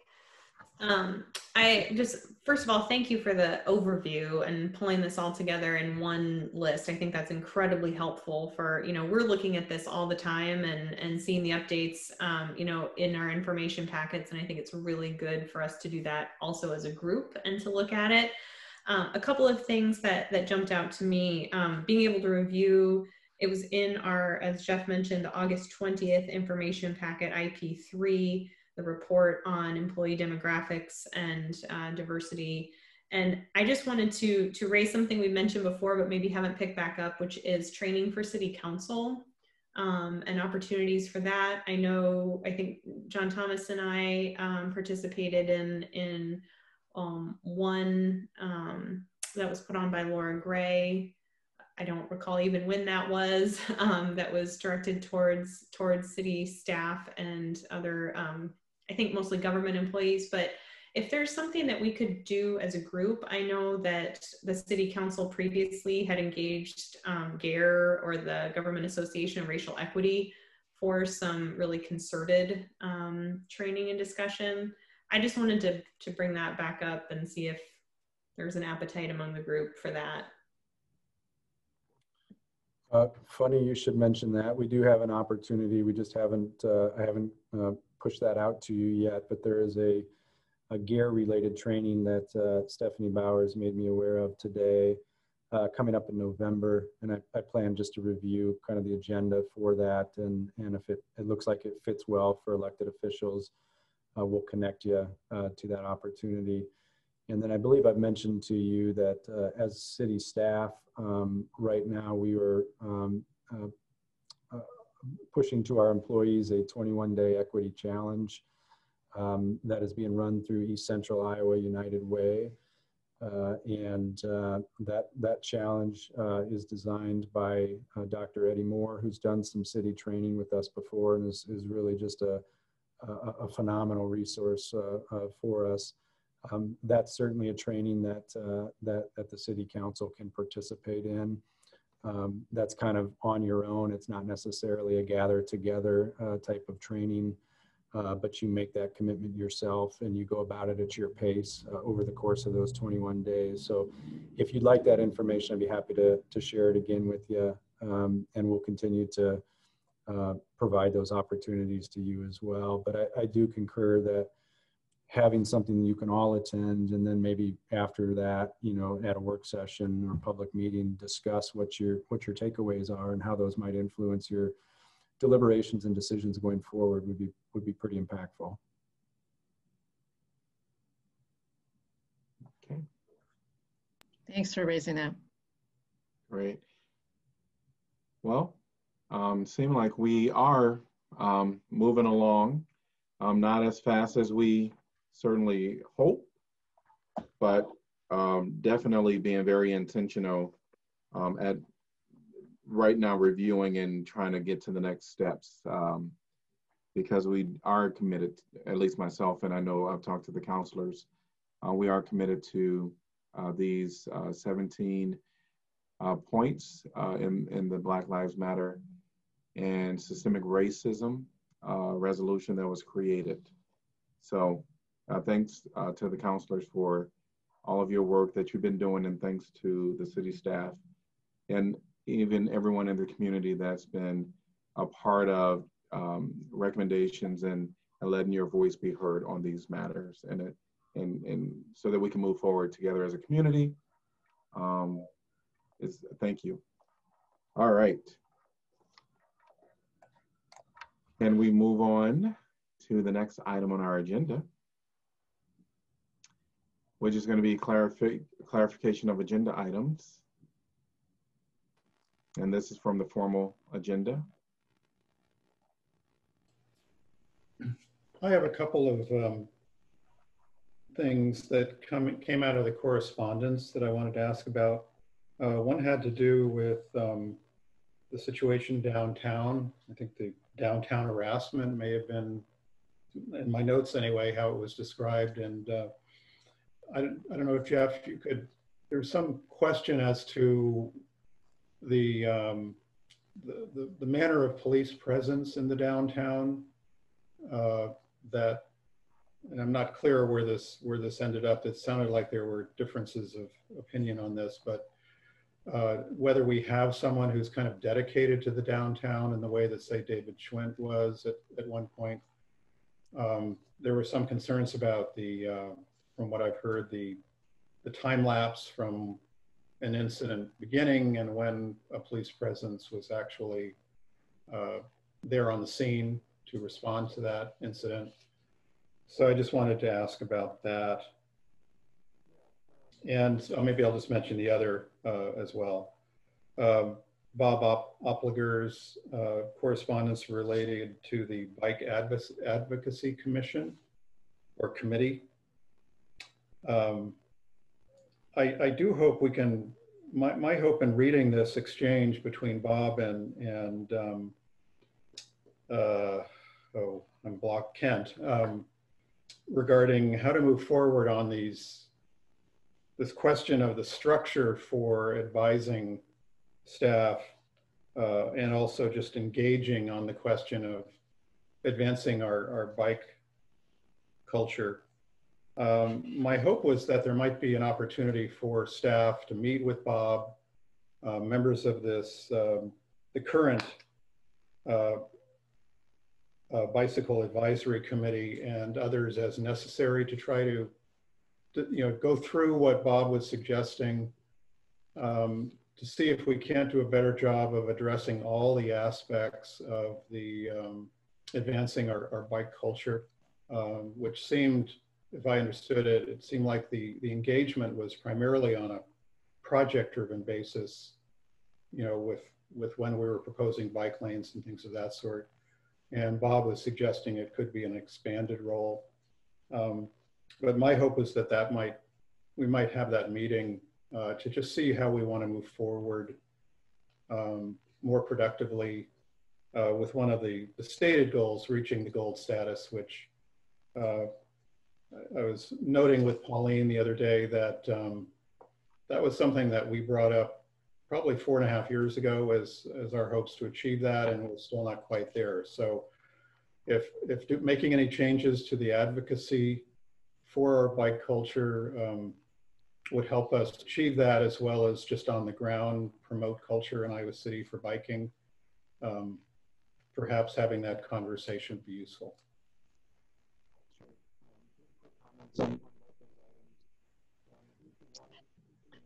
I like John. I also had concerns that correspondence. I think that was 8C about the downtown. So I think uh, because I'd gotten phone calls about these issues too, about what was going on downtown uh, with certain individuals. And um, so I, I, think we just kind of needed a clarification about the status of, of a downtown liaison officer, if that still exists or where we are with that.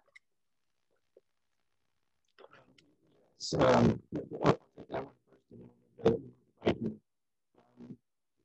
we still have a downtown liaison officer, but we are um, exact numbers in front of you. Five officers.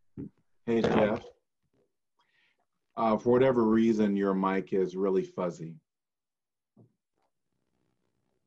Or is it just my speaker? no, no, the audio is terrible. Second.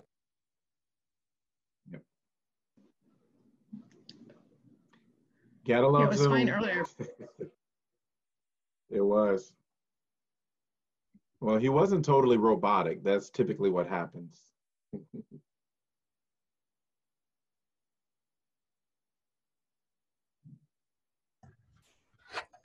okay, I'm going to pretend to be Ashley for a moment. All right. Um, uh, on the uh, downtown issue, we do we do still have a downtown liaison officer. Uh, officer Fowler uh, continues to do that work with us. However, we're probably, I think, four or five uh, police officer positions down right now from our budgeted amount. And um, that means that those officers on specialty positions are often called to regular patrol calls. Um, it's, it's very common uh, no matter if you're on days, evenings, or nights, that you're going to go call to call to call.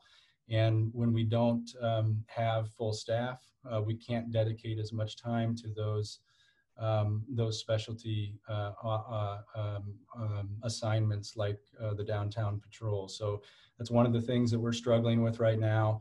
Um, we did hear these complaints. Um, we did make sure that Officer Fowler uh, and others could um, respond uh, as they do uh, with with compassion and and eye towards uh, connecting individuals with with services they need.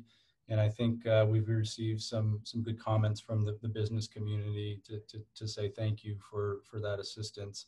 Um, but I imagine that's something that we'll continue to struggle with as long as we stay down uh, those police officer positions. Um, regarding the bike uh, advocacy, the the the um, goal for gold um, is still very much uh, um, um, our target and well within reach. Uh, the nature of that program is that you only apply, I think, every three years or so. That's why that goal has been hanging out there. Uh, we applied immediately after council established that goal, probably three or four years ago and fell just short of that um, with the, the biggest knock on us being that we don't have enough on-street bike facilities. Uh, we feel that after all the uh, additions of bike lanes that the, that the council has authorized in the last few years that we'll have a really good shot of getting gold. And I believe that application's in progress right now. I'd have to verify that with, with Kent and his team, but um, that's that's un underway. Um, you saw Kent's response to, to Mr. Oplinger's um, request there, and I'm happy to follow up with with Kent. But uh, we feel like we are executing on that master plan as it was designed, and and we feel like we we have good input. Can always be better, and and and perhaps a restructuring makes sense, but we'd certainly want to get the impact of or get the input of of of the other advocates that have been helping us uh, um, make those decisions. Thank you, Geoff. Um, I had a question about item 6F uh, that was with the Willow Creek Park completion. Uh, can somebody clarify what happens again when a company goes beyond the expected project completion date? I mean, I understand that there were a lot of extenuating circumstances with this project. Um, but it was delayed for a really long time. And I might have misunderstood, but I thought there was something about uh, instead of a fine or a penalty, an amount was just deducted from the final payment. So is that reflected in those figures that we got on this item? Do you know?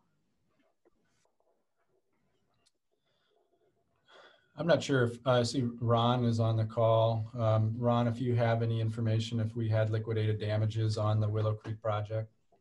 Yeah, I, I don't know if we if, if we have liquidated damages on that uh, project or not. We'll double check that before the council meeting, and we'll have that information for for you uh, at the meeting. Thank you.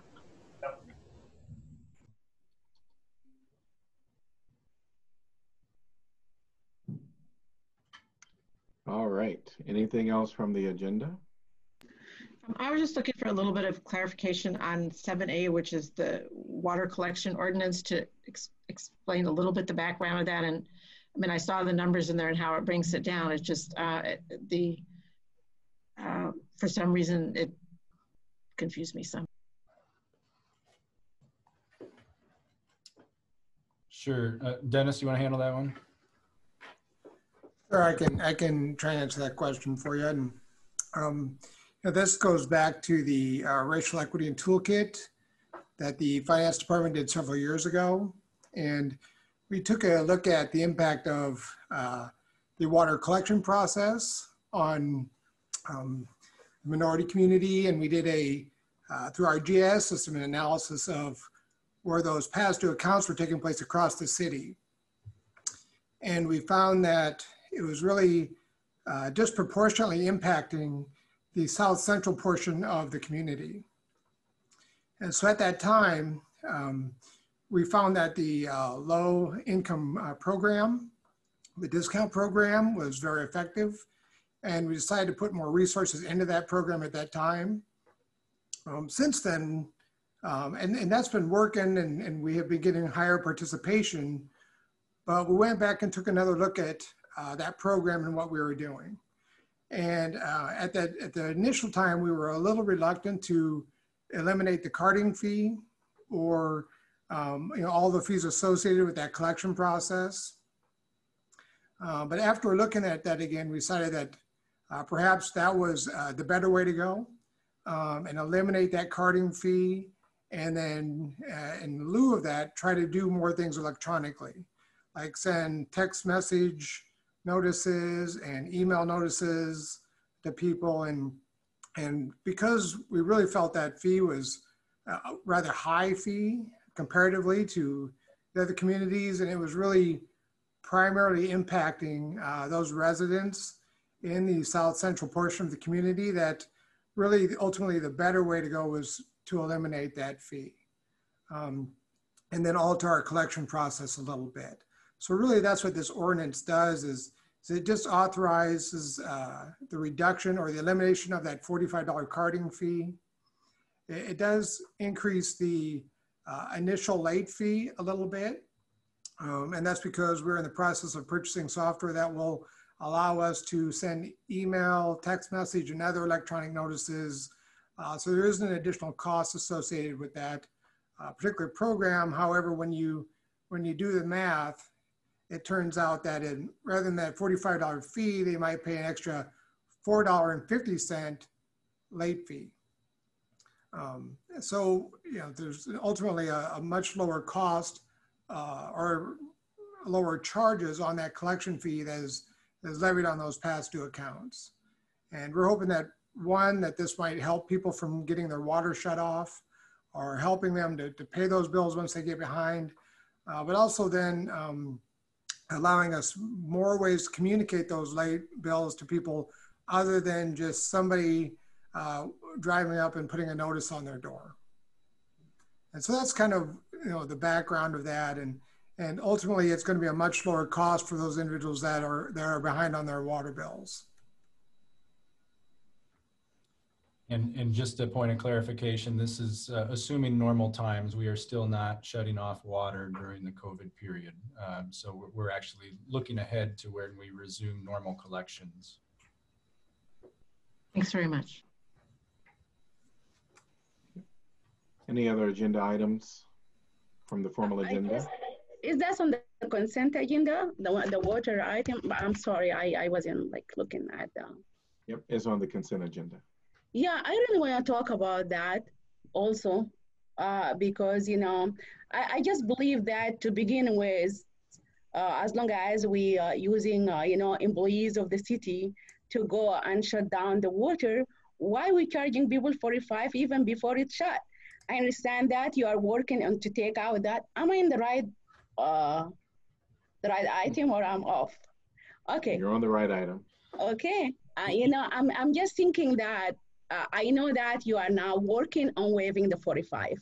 I agree. Uh, but you are increasing the fee due to that.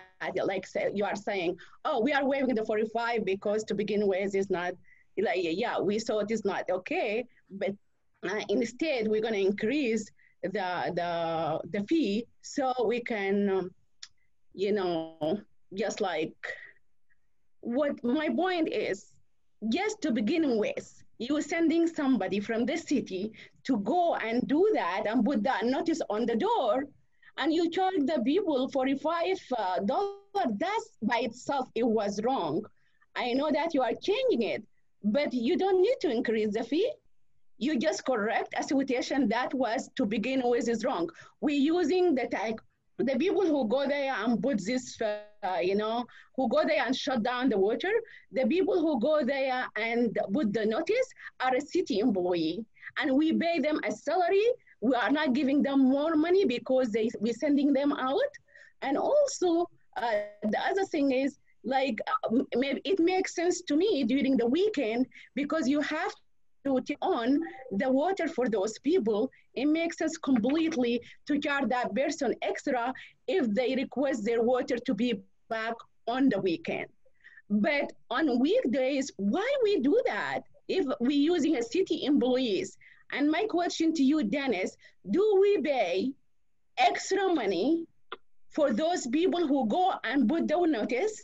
Do we pay extra fee for those people who go and shut down the water or turn it back on or anything? We do not pay them extra unless it's done in overtime. Um, there is a cost associated because anytime we would send out an employee to card a property or shut up a water, they're doing that in lieu of doing something else like replacing somebody's broken water meter or going out and reading meters or uh, doing some other form of repair. So there is a cost because uh, it does take time for those individuals and and individuals that are doing these activities are funded from the water system, which is a self-funded business operation. So it's it's not being funded from property taxes or other uh, other forms of, of revenue. So the revenue that is generated by the water fees pays those employees that go out and doing this work.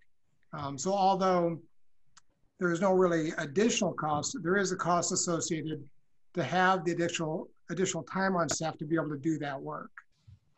No, but if if nobody if nobody have this problem and everybody pay their fee on time, we still pay the same salary to those individuals who do this work.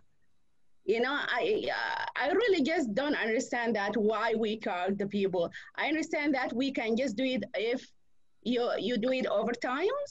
You are you giving people overtime to do that after hours, and also if you're doing it in the weekend.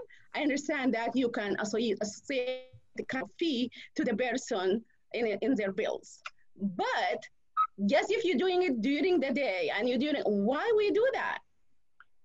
I guess, are you talking about the $45 carding fee? Mm-hmm. And that's the fee that we're eliminating. Uh, okay, but what are you adding? Well, there's a there's a late fee. Like so, when you do not pay your bill on time, right now it's a five percent late charge, and so the mm-hmm. average bill is about ninety five dollars, and so the average late charge on that bill is about four and a half dollars. But so, why you are increasing it? And we're raising that essentially to a 10% fee, which would go from $4.50 to $9. And that's because we're purchasing software that will allow us to notify people of their late bills and late fees through email, text, and other forms of electronic communication, lieu of having to, to do it manually through labor, which we were charging $45 for. Do you know who the people who really get this late fees and as your water always shut down is the low income people who are not even check their emails most of the time because they don't have time for that. I, I guess you are putting a lot of burden on those people. You don't even need, uh, to me, you don't even need to buy the software if you decide not to charge the people uh, like fee. So uh, I really don't know, but I, I think this is wrong and it have to be corrected. And uh, also like turning on the water if somebody came. If you are charging them late fee, also you, you charge them turn on fee? There is a fee to restore the water. So if somebody's water is shut off, there is a mm-hmm. $45 fee. Actually, it's $47.25. We're reducing that to $45 to have an employee come out because they have to physically turn the water off, and then come back and physically turn the water back on. So it takes roughly two hours of staff time and equipment time to, to shut the water off and shut it back on. So there is a cost associated with that actual behavior. That but during the during the normal hours, you are not paying them extra. Well, That's my whole point. They are, they are salary or they pay, are paid hourly. Um, they are union employees. Um, the amount of staff time of what it would take with or without those activities, I guess that would have to be evaluated of how much of their time is, is required to handle those accounts that required shutting off and carding. That means we're charging them 45, we're still charging them $45 if we turn on the water. And we adding to the late fee because we're going to purchase this software that will remind them. And most of the people are not going to see this reminder who are, you know, maybe the people uh, who really pay their bill on time and they have, uh, you know, uh, they have access to pay their their bill in time because they always do that. They have good job. Those people who are still going to see the reminder if you send it to them, but not the low income people. And, and I just think that buying this equipment, you're and, and adding more late fee, you're beating a lot of burden on the low income people and still charging them if they come and say, okay, I'm paying it, even though I'm paying fee for late fee, you're still charging me $45 to retain my water back. This is ridiculous. May I make Would a you like suggestion, to- Mayor? Oh, Um, t- Tonight, yes. you're being asked to set the public hearing uh, on this. Um, So y- you're not, you're not taking a vote on the ordinance tonight. And I don't have the agenda in front of me, but that's my recollection. Dennis, is that correct? Yeah, tonight is just setting the hearing. Actually, September 15th, uh, your meeting will be the actual hearing itself. So we can go through this. I mean, I, I think what's, what, what we're arguing here, what we're, what we're hearing is um, a, a- degree to which we want to lower the fees, because staff is coming to you saying, let's lower the fees uh, to reduce the burden. And what I'm hearing from Councilor Salih is, let's lower that even more. And so we can have that degree of, uh, you know, how far do we want to move with this? And, and staff, this has been an informative conversation and staff can kind of walk you through these various elements. But I, I think that's probably important to do at the public hearing. Um, and tonight you're just setting that public hearing. You're not voting on this item. Still, I just want to say my two cents. All right. Fair enough. Okay, So thank you. We, we will reconvene uh, our work session after uh, the formal agenda. And so for now, um, I'm going to bring this meeting to a close and we'll see you back. All right, we are um, going back to our work session, which started yesterday, uh, the 1st of September um, at 5 p.m. And so um, we had finished our clarification of agenda items. Um, wanted to just allow any opportunity for any information packets um, August 20th.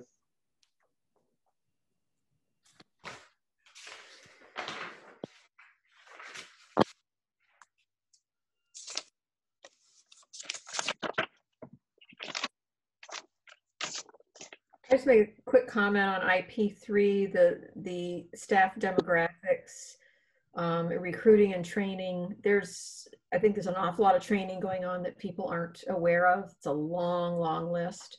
Um, so I think really good information uh, from the, from staff. And that item, I'd love to see the fire department do more. It seemed like everyone was doing a lot.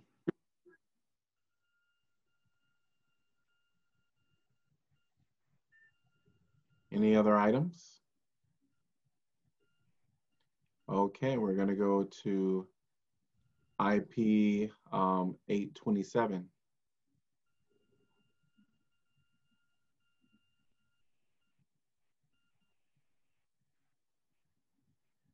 Hearing none there.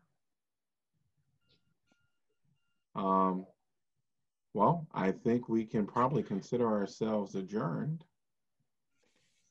Unless there's something else people want to bring up right now. Um, Mayor, I, I'm sorry, one, one quick update from the uh, City, City of Literature Board, because we talked about it at our last meeting, the possibility of renaming a park um, in honor of James Alan McPherson. Uh, I've gotten a couple of comments, one of which may have gone to all of council as well, about the possibility of maybe a more significant space than the very small green space that was being considered. So I just wanted to bring that forward, and I certainly agree with that, that sentiment. And then I maybe should have said it during regular council updates, but I just wanted to take five seconds and say, I'm really, really proud of us. I know we've let down a lot of people in the community on a lot of different things in the last few months, but I see all of your hearts. I know we're trying. Um, I know we're going to continue to try. We're not going to walk away from any of the really, really, really hard stuff that we're dealing with. So I just want to say thanks for this opportunity to be your colleague because I think we're we're doing all right. Great. And, and, and I apologize for adding to this, but I wanted to make one note about item six in the August 27th packet. Um, it's amazing what we're able to do with these CBDG funds and 3,000 of our own funds to fund all these um, requests, over $260,000 in requests for homeless prevention, childcare, mental health, food assistance that are all under the CARES Act that are all caused by COVID. So the, the fact that we ended up with the funds to do that um, is is uh, is a real positive, and I just wanted to note that.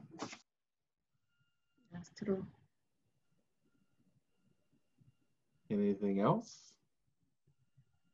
All right. We're adjourned. Long night. Good night. yes. All right. Bye. Good night. Or good morning. Good morning. Good morning.